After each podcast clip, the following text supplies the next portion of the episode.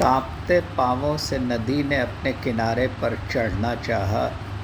किनारे ने नदी की शक्ति को थाहा और ज़रा पीछे हट गया।